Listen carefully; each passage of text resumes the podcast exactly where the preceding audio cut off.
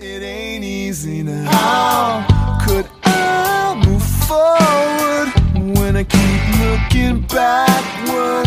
I'm just standing still. How can I fight this obsession? Have I not learned my lesson? Maybe I never will. Pittsburgh Steeler fans, welcome to the BTSC round six, round six draft roundtable for 2022. I'm Matty Peverill, joined by my co-host, my co-panelists on this roundtable, Jeffrey Benedict, Carl Kreis, KT Smith. The Steelers, with the 208th selection in this year's NFL Draft, select Connor Heyward, the brother of Cam Heyward, uh, maybe a little bit ahead of where some people had him, but the Steelers keep one of the family at home. I want to go to you first, Mr. Benedict. You, uh, I know that you had a positive reaction to this one. How are you feeling right now? Oh, I love it, man. I love it. I wanted this guy. I want him for training camp. I want to see Mike Tomlin put him against his brother. I want to see like I just I I love the the the competition. I love the brotherly competition. And you know Cameron Heyward is gonna stoke gonna gonna poke at his little brother every chance he gets until that kid either you know quits or becomes an all pro. That's like really like that's that's how Cam Heyward operates with everybody, but his little brother is in for it. Uh, I I love it, man. I love the pick. I love the position. I love the way he plays football. I just I'm so glad he's a Steeler. Yeah, it's, it's it's awesome to see that. And then KT Smith, you know, we've got a player here that you know, if you look on College Football Reference, first four years he's listed as a running back, and then last year he's listed as a tight end. He's a guy that ran like a four seven two at the combine, and then you've got him listed about six foot flat. You know, how do you think they're going to work him into a Matt Canada offense? I mean, is he a tight end? Is he a is he a H back? Do they actually give him that designation? Is he a running back? I mean, I'm sitting here thinking he's the third tight end, but yeah, what what's your perspective? Yeah, I mean, if you look at Canada's stuff, uh, especially his Pitt offense from 2016, which this roster is really sort of being uh, rounded out to to resemble that that offense, that 2016 Pitt offense, and uh, they loved uh, uh, Connor Heyward types. You know, like they had a few guys who they would predominantly slot him as H backs, but they'd move him into the backfield. They would uh, they they'd run jet sweep with him, and there's a couple clips where they run jet sweep on the goal line to to the fullback slash H back, uh, and he turns the corner. You know, you get into these really condensed formations, and it and it sucks the defense down in tight, and then you run to the edges, and you do it in unexpected ways. So I think that they'll find lots of interesting ways to use this guy. Um, you know, I, I don't know, I don't know what it means for Derek Watt. You know, that's something we can talk about, but um, but I think that they see a, a, little bit of an upgrade as an athlete with him, and that might allow him to uh, to throw him the ball a little bit more than they would with Derek Watt too. So I think they'll make good use of him. Yeah, it's funny. They I feel like the Steelers have flirted with this H back fullback role for a while now. Like you know, we, we you talked a bit there about what Canada did, and you think about how he used like Jaylen Samuels at, at NC State, I think it was. Yeah, and like can they get it right with this one? I mean, Kyle, have they got it right? Can they get it right? They've brought in Cam Heyward's little brother. I mean, yeah, what are your thoughts? It's a, from a fan perspective, it's hilarious because everyone for years has always just wanted to line it up behind a fullback and run it down their throat type of thing. Not that that's exactly what we're getting here, but every but what's really happening is the team has become more of a fraternity. You know, it's like we got legacy players every uh, coming in now every season. So uh, I'm, you know, I'm worried about. We hopefully there'll be no hazing incidents uh, between now and uh, mini camp. I was going to say that that time up at St. Vincent's is going to be interesting. Now, I mean, you know, there's a few other there's a few other legacy players still on the board, aren't there, Jeffrey? Like, what what do you reckon the odds are that the Steelers double dip in the family pond? It could. I mean, I, I we could see it. I don't. I'm not. I'm not sold on those ones. This is the one I really think makes sense. Uh, but we could definitely see more. I, I think it's possible. Yeah, I, I, think someone said in the live chat Quentin Lake might have been just taken. I mean, I, I, to me, someone that you get as a UDFA. Um, I think I'll open up to the rest of the floor. I mean, we've talked a little bit about there is the Matt Canada offense do you expect do you expect to see you know significant play time from Connor Heyward this year? I mean, we've technically only got two tight ends on the roster there. Well, I mean, we've got three with Rader, but you've got two that I think we, we can all agree are going to be on that roster there in Gentry and, and Freiermuth. I mean, how much play time do we think you'll get with a Derek Watt obviously on the roster still? I can't see him keeping both Watt and Heyward. Um, that's redundant, uh, and I don't know if they keep if they keep Rader as a third tight end if they like Heyward there. Um, although I suspect they will probably roll with a third tight end. But if you think about right now, I mean, look at the competition they've created. They've got they got two fullbacks probably fighting for one job. Uh, they got three tight ends on the roster, but with one of those fullbacks that could maybe play some tight end, there's, there's probably some competition for at least reps there. Uh, and then now with, with the, the, two receivers they took in the draft, they've got six guys, uh, if you count, you know, Anthony Miller, um, who are going to compete for probably five active uh, hats on a game day. Uh, and all these guys can actually play. You know, I mean, these aren't these aren't like guys that that we were kind of pulling off the practice squad and elevating to the 53 man roster. These are all guys that can play football. So it's going to do two things. It's going to create tremendous competition for reps, and it's going to give Canada a ton of options. I mean, he can he can easily go from like 22 personnel with two tight ends and two fullbacks uh, into like a 10 personnel with with no full uh, no tight ends on the field. And you can do it you know from from series to series or even play to play if you want. So he, he's got an opportunity to get really creative here. Yeah and i mean it, it, it's funny like and I, I want to get your perspective on this jeffrey bennett. Like when i've seen connor heyward and some of the flashes you know and, and highlights and stuff once he's once you get the ball into his hands, like it's kind of that's the thing is how do you get the ball into his hands, which sort of KT has talked a little bit about there in, in his first take. Because once he's got the ball in his hands, like he can do things after the catch, like or, or you know after he, the ball's handed to him, you know. And can the Steel can the Steelers work him into that space? I think so. I think I think he reminds me. He's got a little bit of that Isaac Redman kind of just. I'm not going down. Like I'm finding a way to get like three more yards uh, getting the nose for the end zone. He's got a little bit of that going on, and I love that. I love. I can't wait to see that again. That's going to be something to see in training camp. Um, but I think they can. I think I think you can see that uh, when you look at Zach Gentry, right? Zach Gentry brings you almost nothing as a receiver, and they did those little little slip screens to him as a tight end, as a blocking tight end, where no one's looking at him. You know, he's he blocks the edge rusher. He's like, oh, oh no, you got past me, and he turns around, catches the ball, and rumbles for 20 yard. He had like a 20 yard gain on one of those. Just ducked his head and just went. Uh, so yeah, they can find ways. They can find ways to get Connor Heyward the ball. And when you when you think back, man, this this takes me back uh back to Bruce Arians days, right? When we had Carey Davis, we had David Johnson, we had Will Johnson, we had all those fullback slash tight end. Like, what position are they? That's the kind of player we got here, and it's going to be. I, I agree with Kevin. It's going to be very interesting to see how they use him and how they get him the ball.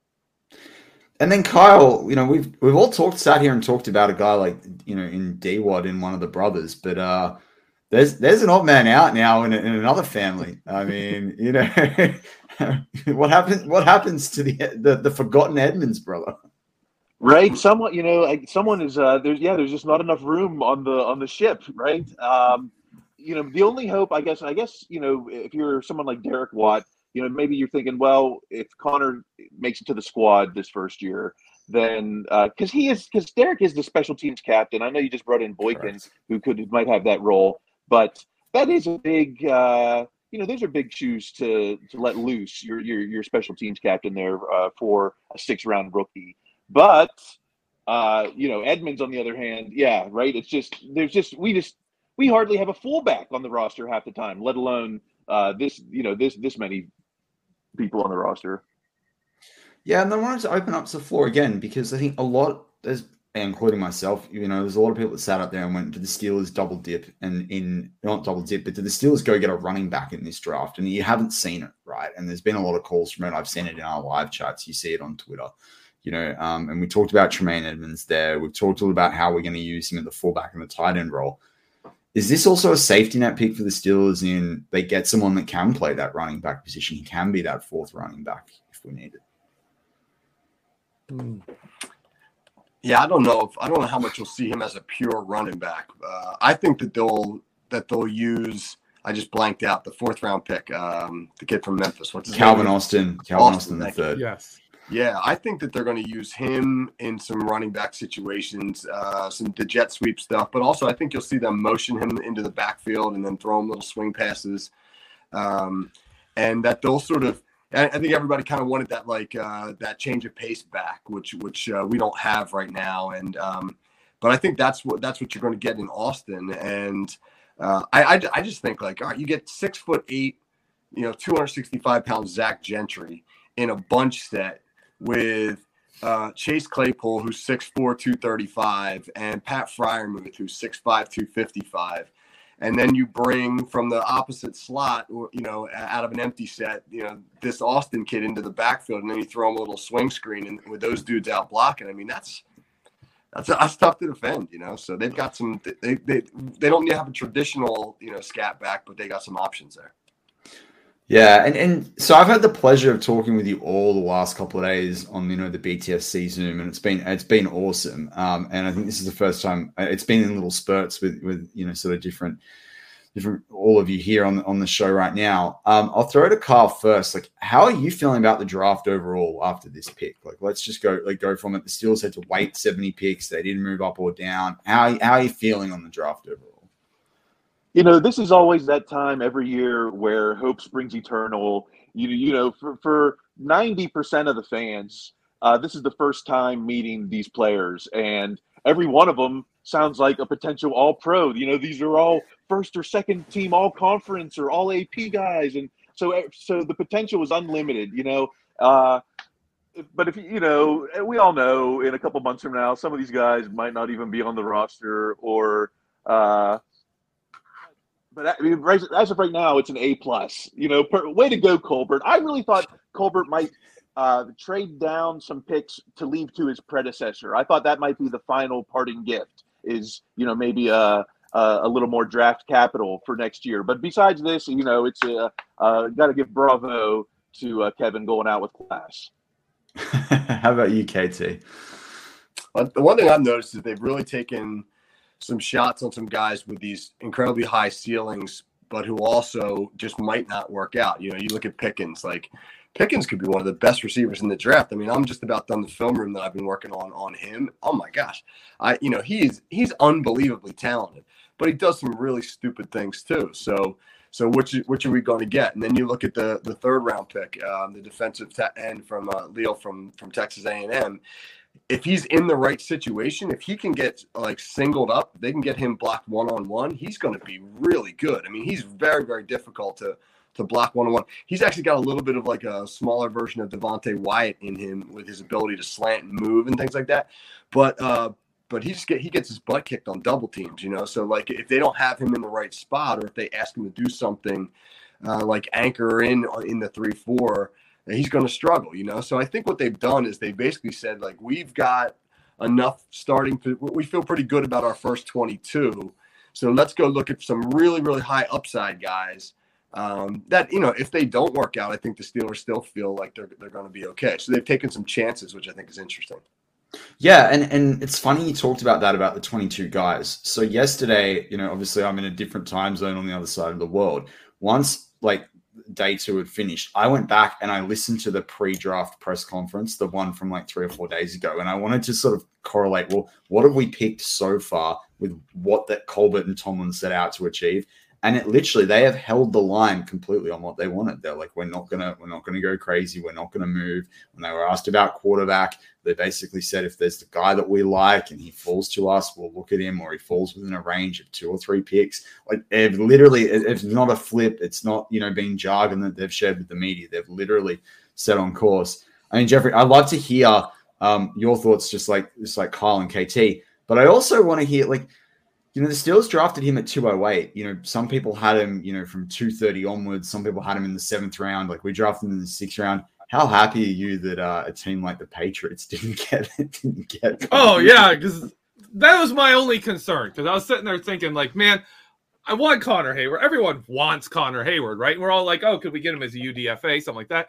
But what you don't want is some Jagoffs coming in here like the Browns or the or the Patriots, because because he would fit the Patriots. He'd also fit the Ravens, man. Like there, there's some teams out mm-hmm. there that you're just like, don't we don't want those guys to get him. So I'm glad the Steelers probably overdrafted him a little bit. Like overdrafting somebody in the sixth and seventh round is kind of it's kind of a novel concept. Like these guys are all kind of just in a in a big bowl here. You're kind of like it feels to me like you're kind of fishing those things out of a out of a you know like a carnival thing. They're just they're just picking them at this point, right? You can't really overdraft somebody in the sixth round. But I, I love that they did get him. They didn't wait, and they, they basically said, "Yeah, this is the guy. This is the guy we want to add to the team." Uh, and I think one of the reasons they're able to do that is the Steelers have good low end depth, right? When you get when you get to the point of sixth round depth, there's no position on this team where you're saying we need, you know, a backup in this category, right? We at this level, you know, you're not going to find a good cornerback in the sixth round. You're not going to find these players. So I'm glad they did get him. I'm, I'm glad that they went out and, and made the move to get him here. As for the draft overall, I, I, I got to go to the, the draft party down at Heinz Field Yeah. today. Got to see Kenny Pickett. Uh, I was at their little Q and A session. Uh, that was fantastic. I'm right now. I'm riding adrenaline. I am super high on this class. Uh, I'm, I'm ready for anything. Like like let's line these guys up and go. We're gonna win a Super Bowl with this team. That's where I am. I know that's not realistic, but that's where I am. I love the Pickens pick, man. I like he could be AJ Green or he could be a Martavis Bryant. You know, where you're like, what are you doing, kid? Like, like get your head screwed on straight. Or he could be that guy who does turn it around and just takes out the league. I it's fantastic. I love I love what they're doing. I have to agree with Kevin. They're setting Matt Canada up. They're setting Kenny Pickett up to be something this year. They are really investing in this offense. And it's going to be fun to see how it works out. So, if if Pickens isn't that guy, Kyle, I, I want to get I want to get some first thoughts. I want everyone on the record now, two years ahead. Are the Steelers drafting Dino Tomlin out of Maryland next year or the year after? Are they going legacy? You know what? Uh, you, the, the- the way that the, this team is operating, don't be surprised if he ends up right on, on that roster. That's kind of the statement that this makes is like, you know, even though the things on the field are important, also, you know, this this uh, you know this team, this this you know this company, this family uh, is also important. This says this says more about the relationship of the team to Cam Heyward in some aspects. Uh, you know that they would go up and you know maybe reach for him uh, this high in the sixth. It says you know we, we want to keep we want to keep this as a family. You know we respect what what this what you bring to this family. Someone in the live chat said Tomlin drafts Tomlin round one. I don't know, KT. Have you seen any of Dino Tomlin in your any, any, any your Zero. I have seen zero. Has the field has the actual football field seen much I of Dino yeah. Tomlin? I don't think I don't think the football's seen much of Dino. I think he's there's a younger brother that's meant to be pretty good.